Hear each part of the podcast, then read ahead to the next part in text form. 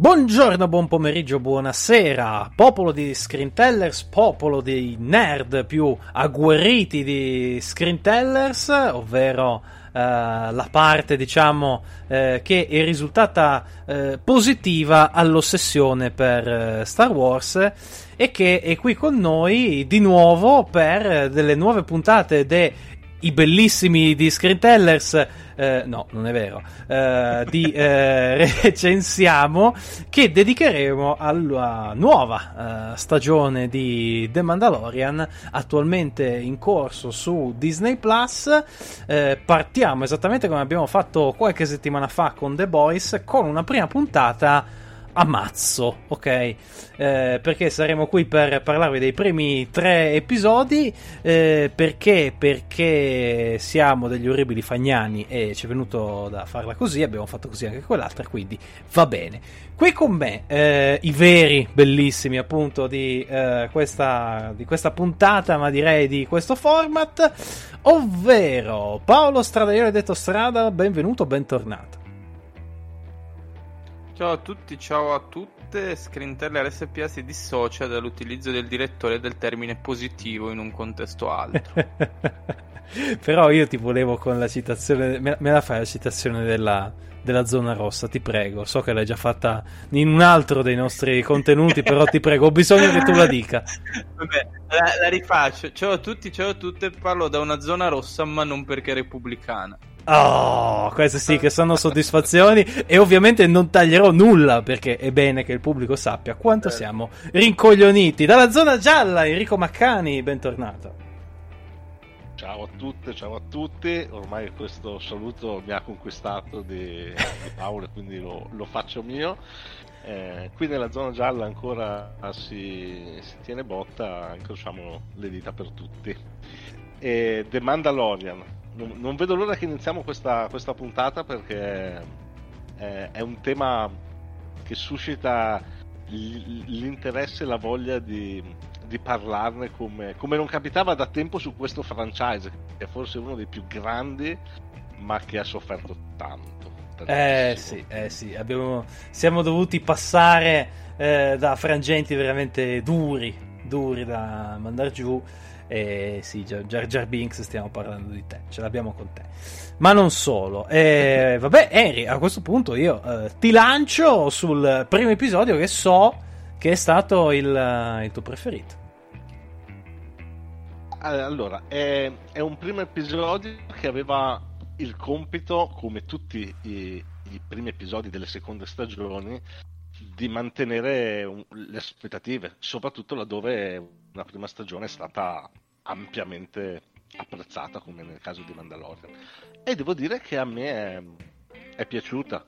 È piaciuta perché aveva proprio quel gusto western di fondo, quelle atmosfere, quei paesaggi, quell'ambientazione, che è la nuova cifra narrativa del franchise Star Wars in The Mandalorian, laddove nella trilogia originale c'era la storia cavalleresca con tanto di principessa, cavalieri e quant'altro. Qui invece il tema spaghetti western che sostiene la narrazione è portato alla massima potenza. Quindi è un primo episodio che mi è piaciuto, seppur come piccolo difetto un po' l'ho trovato io troppo simile come situazione alla prima volta che abbiamo visto Baby Yoda usare i poteri per salvare Mando. Mi è sembrato un pochino troppo ripetitivo come contesto, come situazione. Però detto questo, bella, epica, combattimento meraviglioso. Allora, vado subito con una considerazione particolarmente alta. Il più grande, secondo me, difetto di questo episodio è che Timothy Oliphant, che è un attore che personalmente adoro, ma adoro a dei livelli veramente viscerali, con indosso la tuta di Boba Fett, l'armatura per meglio dire di Boba Fett, sembra veramente un cretino. Cioè, questo costume era totalmente sproporzionato, con un casco che non significava niente, sembrava che avesse un collo lungo 4 metri, cioè non mi è piaciuto per niente sto cacchio di costume. Però insomma, sono magari anche delle mie fisse. Strada, fai un bel check up da sceneggiatore di quelli potenti su questo primo episodio, ti è piaciuto? Sì, sembrava un costume da Halloween da mandaloriano, no? Quello dello sceriffo. Esatto. di quelli che compri come dire, fabbricati direttamente nella Repubblica Popolare Cinese a 6 euro su Amazon, e poi ti arriva un costume di merda e tu dici: ma come? E Amazon dall'altra parte ti fa una pernacchia e ti dice: c'avevi solo da cacciare il grano. Detto questo, torniamo a parlare di sceneggiatura, che è meglio. Il nostro amato mandaloriano questo costume lo vuole comunque a tutti i costi, che poi è l'innesco narrativo, no? Di questo primo episodio. Ne abbiamo parlato anche nel nostro briefing. Secondo me scricchiolò un po', per quanto sia effettivamente nella cifra stilistica di Star Wars, quindi tutto bene. Molto molto bella la costruzione della suspense, che va sempre più su, l'inserimento appunto degli alleati, che non sono in realtà degli alleati per definizione, perché sono due popoli in contrasto tra loro, fino poi al climax finale, in cui appunto lui emerge dalla bocca di questo mostro. No, sono d'accordo con Enrico, un episodio molto bello, un episodio che rimanda molto alle atmosfere dello Star Wars originale. È un episodio che comunque ha confermato la volontà di Favreau, non lo pronuncerò mai bene, lui, tutto l'uomo a cui dobbiamo veramente un sacco di roba, compreso Iron Man, comprese tantissime altre cose belle del mondo. Esatto, l'uomo che rivitalizza franchigie, a questo punto si può dire. Insomma, la volontà sua e di tutto il team dietro la scrittura di The Mandalorian di costruire questo western spaziale che mischia, diciamo, meccanismi narrativi molto anni 80-90 con un'estetica molto anni 80-90, ma con appunto una scrittura invece e una presentazione dei conflitti sullo schermo molto contemporanea e molto ben riuscita. Sì, Henry, dicevamo appunto di quanto questo episodio sia, come dire, sovrapponibile non solo all'episodio in cui Mando e Baby Yoda stendono il rinoceronte, diciamo, formato XXL, o per meglio dire il rinoceronte sotto steroidi, nella prima stagione, ma sembra proprio un richiamo al primo episodio della trilogia originale. E non so se vuoi fare un viaggio un po' più approfondito all'interno di questo tema, però senza piangere, ti prego, così.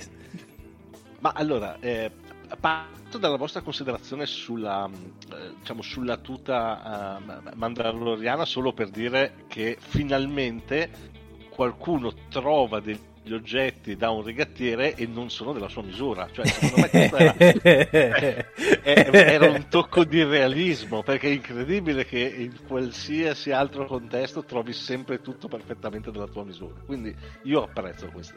Detto questo, hai ragione, c'è in questo episodio un richiamo fortissimo a episodio 4, La Nuova Speranza, che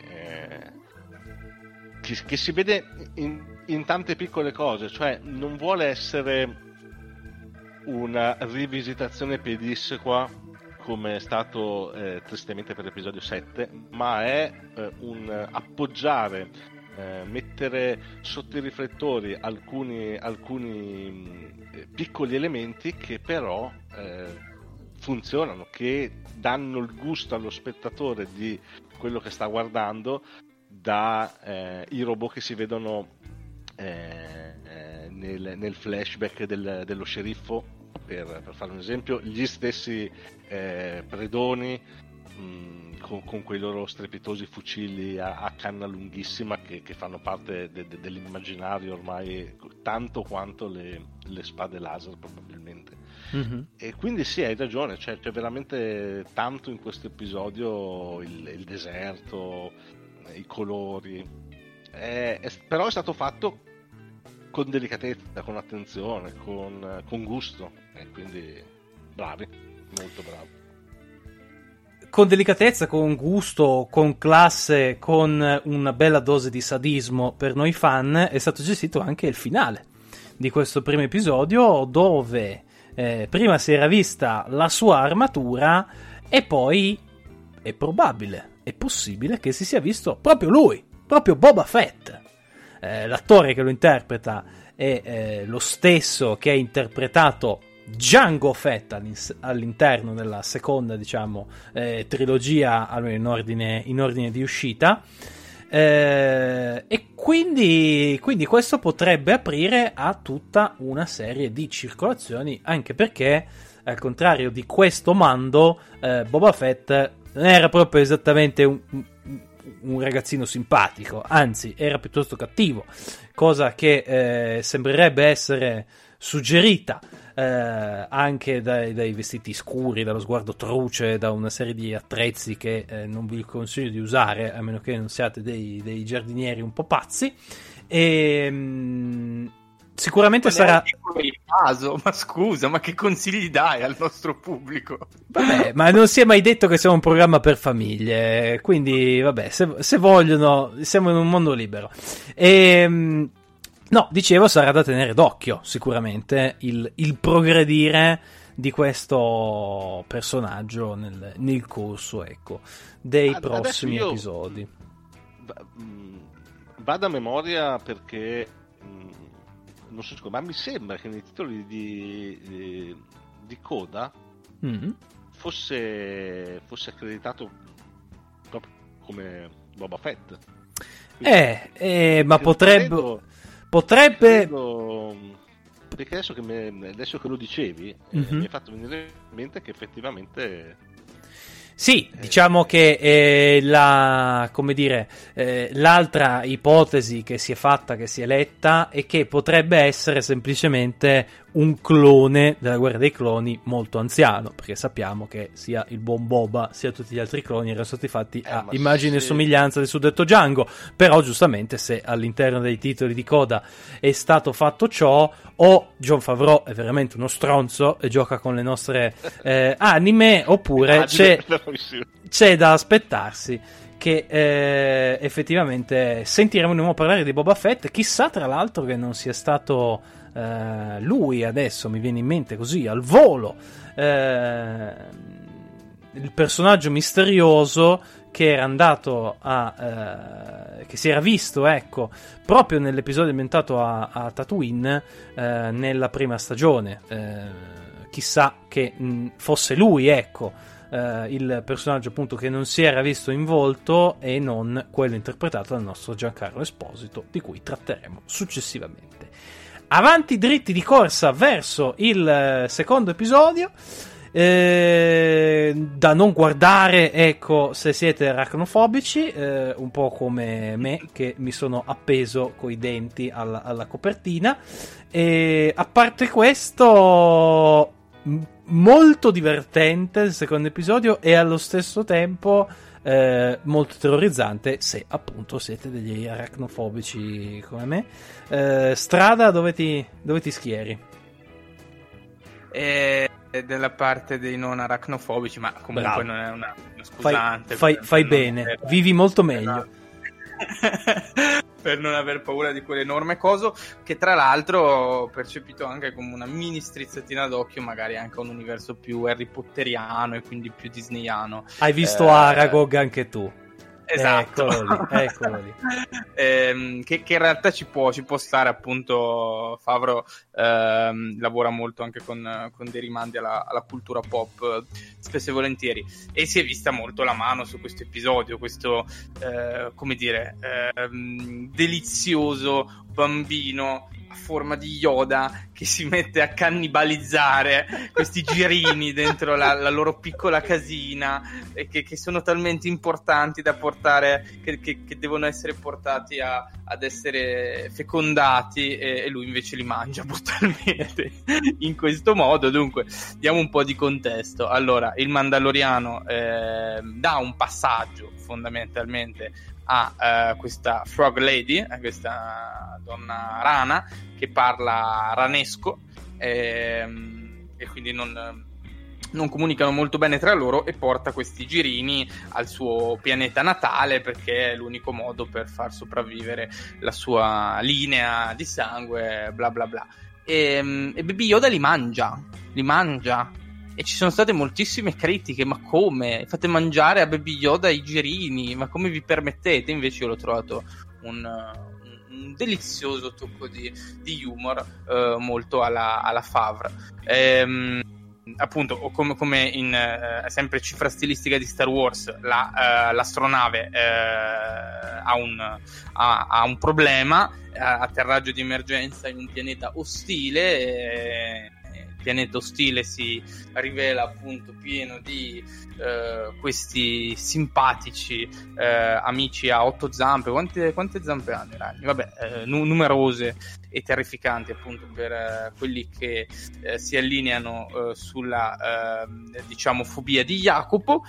E poi la situazione viene salvata da questi due idealisti, come dire, dipendenti, piloti della nuova Repubblica, la cosiddetta Repubblica di Weimar, no? Nell'universo di Star Wars, perché dura da Natale a Santo Stefano, dove tra l'altro uno dei due era David Filoni. Dove uno dei due era David Filoni, a quanto pare. È vero. Ma mi sorprende che non si è messo già anche lui dentro la serie. Dove per lui è Jon Favreau, che di solito... ma magari potremmo averlo visto, ma la cosa verrà poi fuori. Okay. Sì, diciamo che sul finale molto all'italiana, con i due tutori della legge che si scadono, nel più classico del va, pigliamo i tarallucci, pigliamo Uvina e poi ci vediamo la prossima volta. Henry, tu invece che cosa hai apprezzato di più di questo secondo episodio? Allora, non so se ho apprezzato la parola giusta, però penso di aver notato una cosa, e mi piacerebbe sentire la vostra opinione, perché secondo me in questo episodio per la prima volta in The Mandalorian, nel franchise cinematografico, è stato maldestramente già fatto in episodio 9, è stato cambiato uno dei paradigmi sui quali si basa il mondo di Star Wars, proprio con Frog Lady, e ancora prima, quando vanno a mangiare, quando Mando incontra Pellimotto che sta giocando a scacchi con un Killick, il dottor Mandibola. Mm-hmm. Mando non capisce dottor Mandibola quando parla, come poi non capisce Frog Lady. Ma una delle caratteristiche che, a mia memoria, ma potrei sbagliarmi, quindi se mi sbaglio ditecelo, nell'universo di Star Wars tutti si capiscono, cioè non esiste un linguaggio comune, ma ognuno nella propria lingua parla e viene compreso dagli altri in tutte le scene che io ricordi. E qui invece per la prima volta c'è un personaggio che non capisce un altro personaggio e dice apertamente: non parlo la tua lingua. Questa cosa mi ha colpito, perché è una scelta che ci sta, liberissimo il buon John di tenerla, però si discosta da quella che era una delle caratteristiche sul quale, diciamo, si appoggiava quelle regole interne all'universo narrativo di Star Wars. Detto questo, quando vedi due X-Wing da qualche parte su uno schermo, per me il voto è sempre 10, cioè sì. Proprio l'X-Wing garantisce il successo di qualsiasi cosa, perché sono di una bellezza iconica ormai, troppo forte, cioè. Ma io stavo cercando di ricordarmi un po' a memoria quando effettivamente emergeva questa cosa nelle saghe, insomma, nella prima, nella seconda, nella terza, e cioè, a memoria mi sembra che non si siano nemmeno mai troppo posti il problema, come dici tu, più o meno si capivano tutti, ma era difficile anche che uno che conosceva l'inglese dovesse interagire per molto tempo con uno che non conosceva l'inglese, dove l'inglese non dovrebbe essere l'inglese ma un'altra lingua, ma adesso non stiamo qui a far glottologia, no? Quindi portare questo problema all'interno della serie secondo me è un ulteriore modo di espanderlo, e secondo me più che sì, hai ragione che nel secondo episodio troviamo questa cosa della barriera linguistica, ma anche nel primo, perché ci sono queste scene fantastiche in cui questo uomo d'argento deve parlare come i sabbipodi per fare da tramite tra loro e lo sceriffo, no? Che è una scena che ha anche una sua ironia, secondo me, ed è utilizzata molto, molto bene questa cosa qui. Cioè, secondo me, Harry, si sono fatti esattamente la tua stessa domanda nelle stanze nelle writers' room di The Mandalorian, e hanno detto questa cosa qui la affrontiamo in questo modo. Cioè, secondo me non l'hanno preso come una cosa di cifra stilistica, proprio come lo stai dicendo tu, invece, che c'era nelle precedenti saghe. Sì, ma la mia non era una critica, era proprio una considerazione su una scelta, eventualmente, ripeto, posto di non ricordare male, di una scelta anche, diciamo, narrativa ma drammaturgica che è interessante da affrontare, quindi liberissimi di farlo, hanno fatto bene. So che ne hai già parlato praticamente, o almeno in larga parte, Strada, del dominio totale che ha su questo episodio Baby Yoda, che proprio cattura l'attenzione in una maniera pazzesca. Ma riesci a dirmi in un minuto che cazzo di genio devi essere per inventarti un personaggio così? Cioè, nel senso, è perfetto. È perfetto, è assolutamente commerciale, è commerciale a dei livelli incredibili, allo stesso tempo è di un fascino incalcolabile, diciamo, per i puristi che insomma sperano in qualche modo che si ritorni a provare le stesse emozioni che ti dava il maestro, evidentemente. Ma con questa aggiunta, diciamo, molto, molto infantile, e poi come lo usano, cioè ci sono delle trovate di una semplicità e al contempo di una genialità incredibili, cioè sembra veramente perfetto, o almeno finora lo è stato. È un Ewok ai tempi di TikTok. Se devo dare una definizione, no, funziona molto bene. Secondo me questo è uno dei casi in cui ha funzionato molto bene la crasi Star Wars e Disney, che non ci ha proprio sempre regalato delle perle a livello narrativo, però in questo caso qui avere in qualche modo anche la necessità di piazzare quel qualcosa puccioso, commerciale, no? E allo stesso tempo però metterlo in linea con l'universo Star Wars, ci hanno dato, sì, questo personaggio che funziona molto bene, e che sei comunque interessato, anche se non è che faccia tantissimo, però sei comunque molto interessato a vedere tutto quello che farà nell'episodio successivo. Anche perché secondo me lo associ ovviamente necessariamente a Yoda, e quindi lo proietti. Bravissimo. In un futuro remoto in cui dovrebbe avere un certo tipo di natura, sì. e vederlo, come posso dire, in questi atteggiamenti fanciulleschi crea questa distonia tra la proiezione e la realtà che ti incuriosisce, che a un certo punto ti aspetti che esca la saggezza come posso dire innata, che probabilmente non vedremo se non forse a un eventuale fine serie. Per coloro che parlano come mangiano, Enrico ha appena detto che Baby Yoda è figo. Cioè, sappiatelo, solo che l'ha detto brandendo una versione edizione limitata del Devoto Oli. Però vi assicuro che ha detto questo. A proposito di Devoto Oli, di cultura. Bene, adesso mi tiro sulle maniche, spero che si senta, lo faccio a bordo microfono e adesso mi metto a divulgare. Perché mi va? Perché ho studiato, che cazzo, non lo faccio mai. Abbiamo però anche la musica, però per una volta, sì, lo abbiamo da qualche parte, assolutamente abbiamo questa musica del tutto priva di copyright, assolutamente ce la possiamo permettere. I ragni, lo so, li odio, però mi sono fatto del male e sono andato a studiare.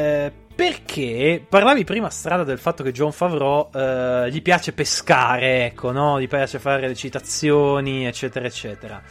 Ha iniziato, per meglio dire, da questo secondo episodio a fare una serie di citazioni alle serie cartoon, diciamo, dedicate a Star Wars, nella fattispecie Star Wars Clone Wars e Star Wars Rebels, che io ho visto. Perché uno di 28 anni non li può vedere? È un problema? Smettetela di fare quella faccia e continuate ad ascoltarmi. I ragni sono niente meno che i ragni bianchi nocchiuti, che sono una specie che tra l'altro dovrebbe essere nativa di Dagobah, visto che si parlava prima di Yoda, e sono una specie importante che si è vista anche in Star Wars Rebels, perché hanno un legame piuttosto speciale, per quanto mai diciamo esplicitato troppo, con la forza, per cui proprio il fatto che Yoda sia attratto è attratto anche dalle uova della rana, ecco, però che gli piacciono anche le uova dei ragni, potrebbe non essere così banale come sembra. L'utilità di questa cosa è stata pari allo zero, però vedrete che da questa cosa che vi ha portato a iniziare a studiare, dopo vi darò delle soddisfazioni. Passiamo all'episodio 3, il più breve di quelli che abbiamo visto fino adesso, per quel poco, diciamo, che come dire, che può avere rilevanza. È stato quello che io ho apprezzato di più, e qui dopo appunto vi farò un'altra parentesi divulgativa. So invece che Henry tu la pensi più o meno all'incontrario, e non è una novità, insomma. Sì, diciamo che dei tre quello che mi è piaciuto di meno, o meglio, gli ultimi 5 minuti, 6 minuti, 7 minuti del terzo episodio sono eccezionali per la quantità di informazioni, avanzamento di trama che portano sulla narrazione di questa seconda stagione.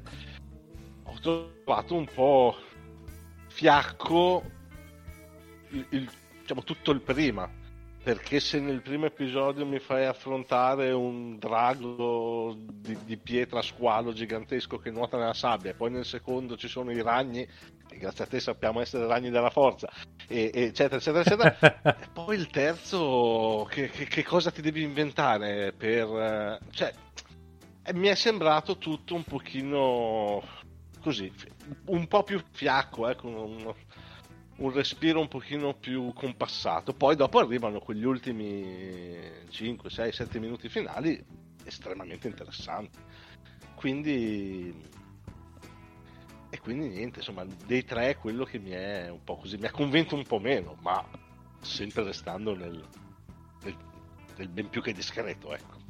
Strada, difendimi, ti prego. Sì. No, ma stavo riflettendo adesso mentre parlavate, perché poi io i compiti a casa non li ho fatti stasera, però stavo riflettendo adesso che è l'episodio appunto meno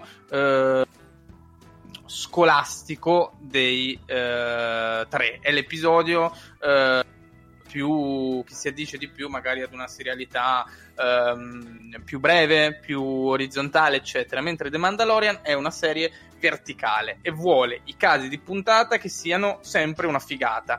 Non ti interessa bene quanto va avanti la storia, ti interessa che il caso di puntata sia una figata, ed effettivamente il terzo è quello in cui la storia va più avanti. E che si scoprono anche delle altre cose che per chi come me non ha né 28 anni né guarda quelle cose che guarda Jacopo magari diventano anche delle novità, no? delle grosse rivelazioni, il fatto che this is the way, ma anche no, e per me è stata una grossa rivelazione, però appunto secondo me è proprio per la cifra che ha deciso di adottare questa serie che il terzo Enrico lo ha trovato un po' più debole, e se infatti si legge con la lente di The Mandalorian effettivamente il terzo è un po' più debole, se si legge con una lente un po' più generica secondo me il terzo è un bel episodio che è meglio del secondo, sì.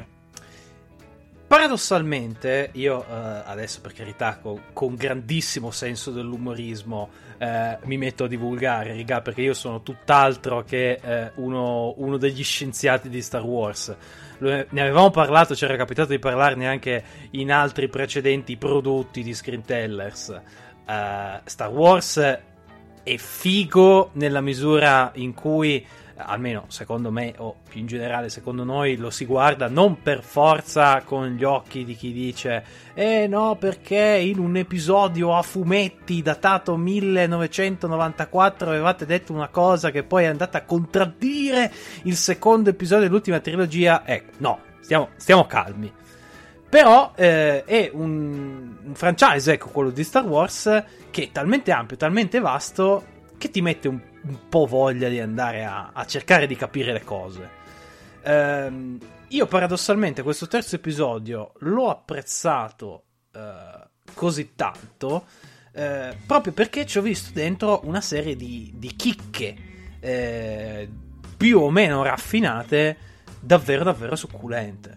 Ora, io mi sento di fare un allarme spoiler perché potrebbe dare fastidio, diciamo, a chi ci ascolta sapere determinate cose che però in realtà sapevamo già, ecco, non vi vado ad insegnare come confezionare dell'acqua calda. Il personaggio di Bo-Katan Kryze, che sarebbe la rossa dei tre, è un cazzo di personaggio, è un personaggio estremamente importante, visto anch'esso in Star Wars Rebels, quindi la seconda in ordine di uscita serie tv a cartoni dedicata a Star Wars. Non si sa molto dei Mandaloriani ed è il motivo per cui hanno fatto The Mandalorian fondamentalmente, ma quello che si sa è che sul loro pianeta natale sono divisi in clan e diciamo che lei fa parte del clan dei buoni, per fare una lunga esemplificazione. Un personaggio molto tormentato perché lei è la sorella di una defunta super mega leader particolarmente skillata e importante per il passato di Mandalore, ed è proprio lei che nomina la spada. Non è nient'altro che Dark Saber, ovvero la spada che aveva estratto Giancarlo Esposito nel finale della prima stagione. Dark Saber è l'unica spada laser, innanzitutto l'unica spada laser di colore nero, ma è l'unica spada laser che abbia mai maneggiato, almeno per quello che sappiamo finora, un Mandaloriano.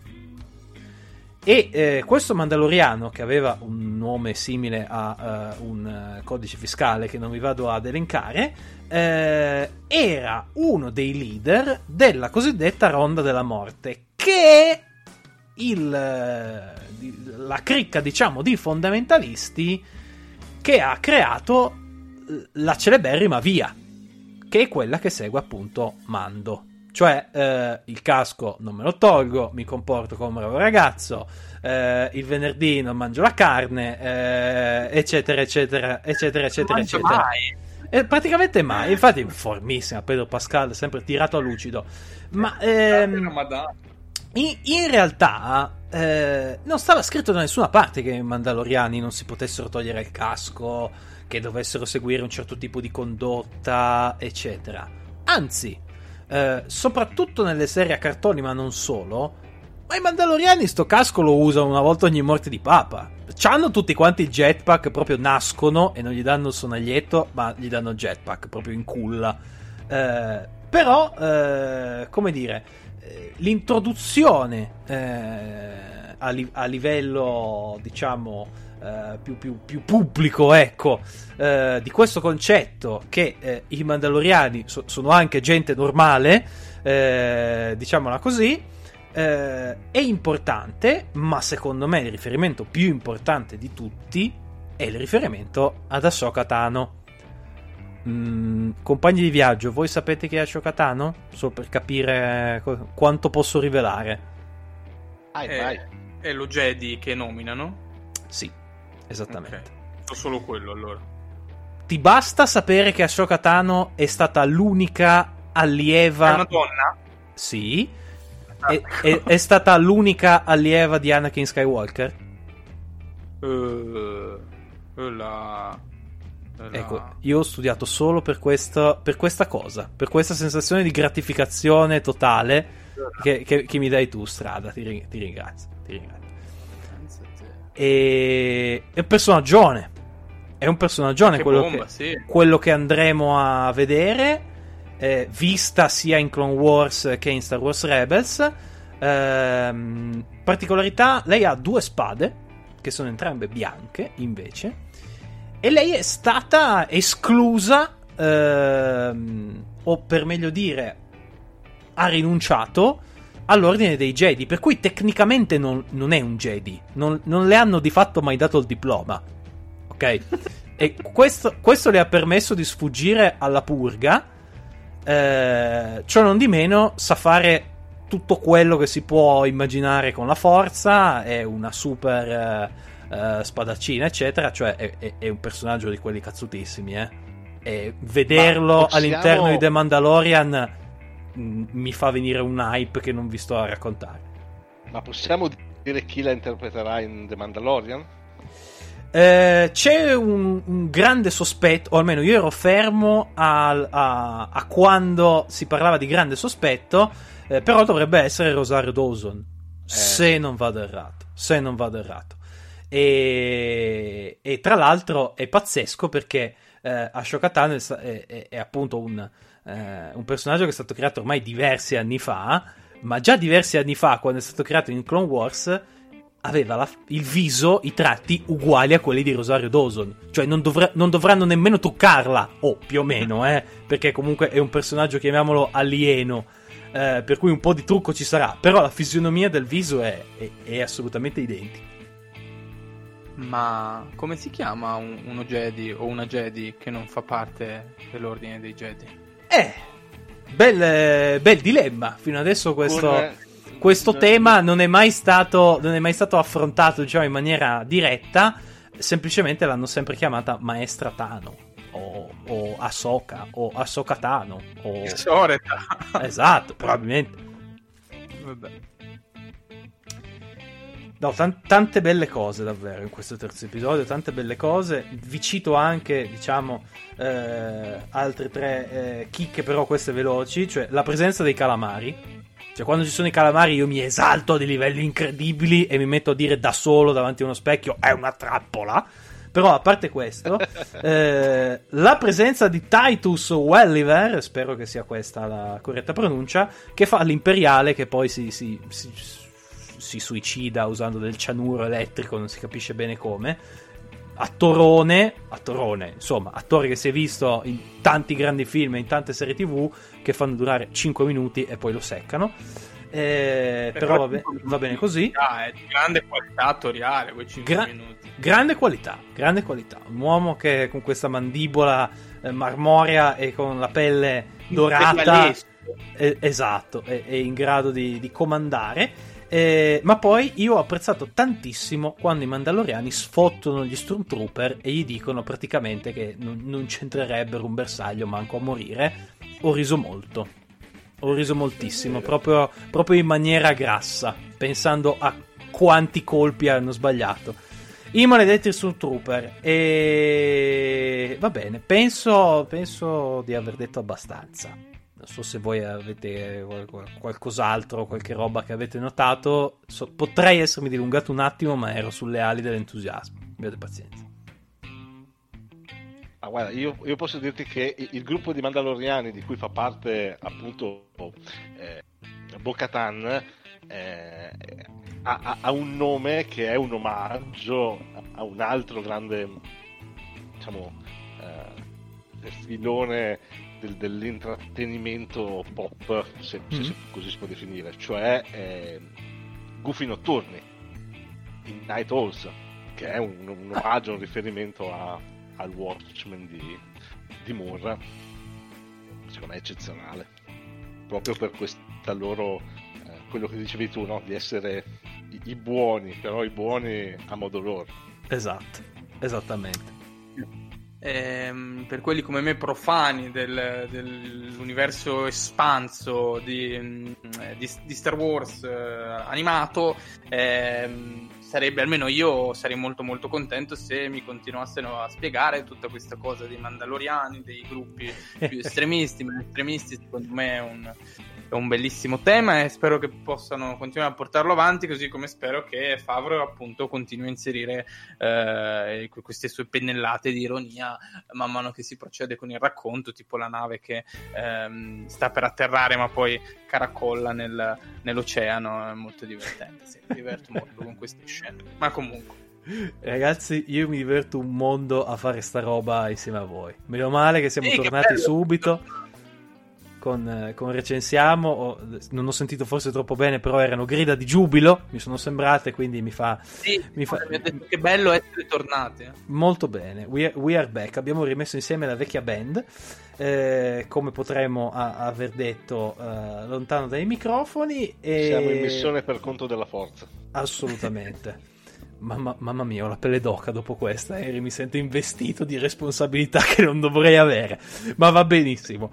Ci siamo talmente magici e dotati, sensibili, ecco, alla forza, che siamo riusciti a stare nei tempi. Questi erano i primi 3 episodi di The Mandalorian. Questo era il primo episodio di Recensiamo dedicato appunto alla serie con protagonista Pedro Pascal. Vi è piaciuto questo episodio? Vi sono piaciuti i 3 episodi di The Mandalorian? Non importa, dovete mettere like alle nostre pagine social, alle pagine Screentellers, Facebook e Instagram.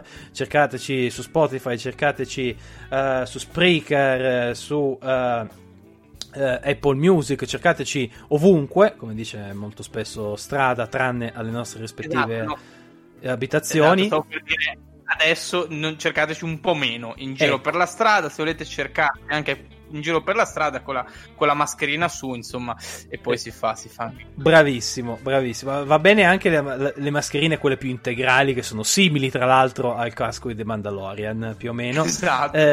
Detto questo, Enrico lo potete disturbare invece fino alle 10, perché lui è lì nel benessere, dove spargono tamponi come sementi nei campi. Bene ragazzi, un piacere come sempre essere qui con voi, io vi ringrazio, grazie Strada.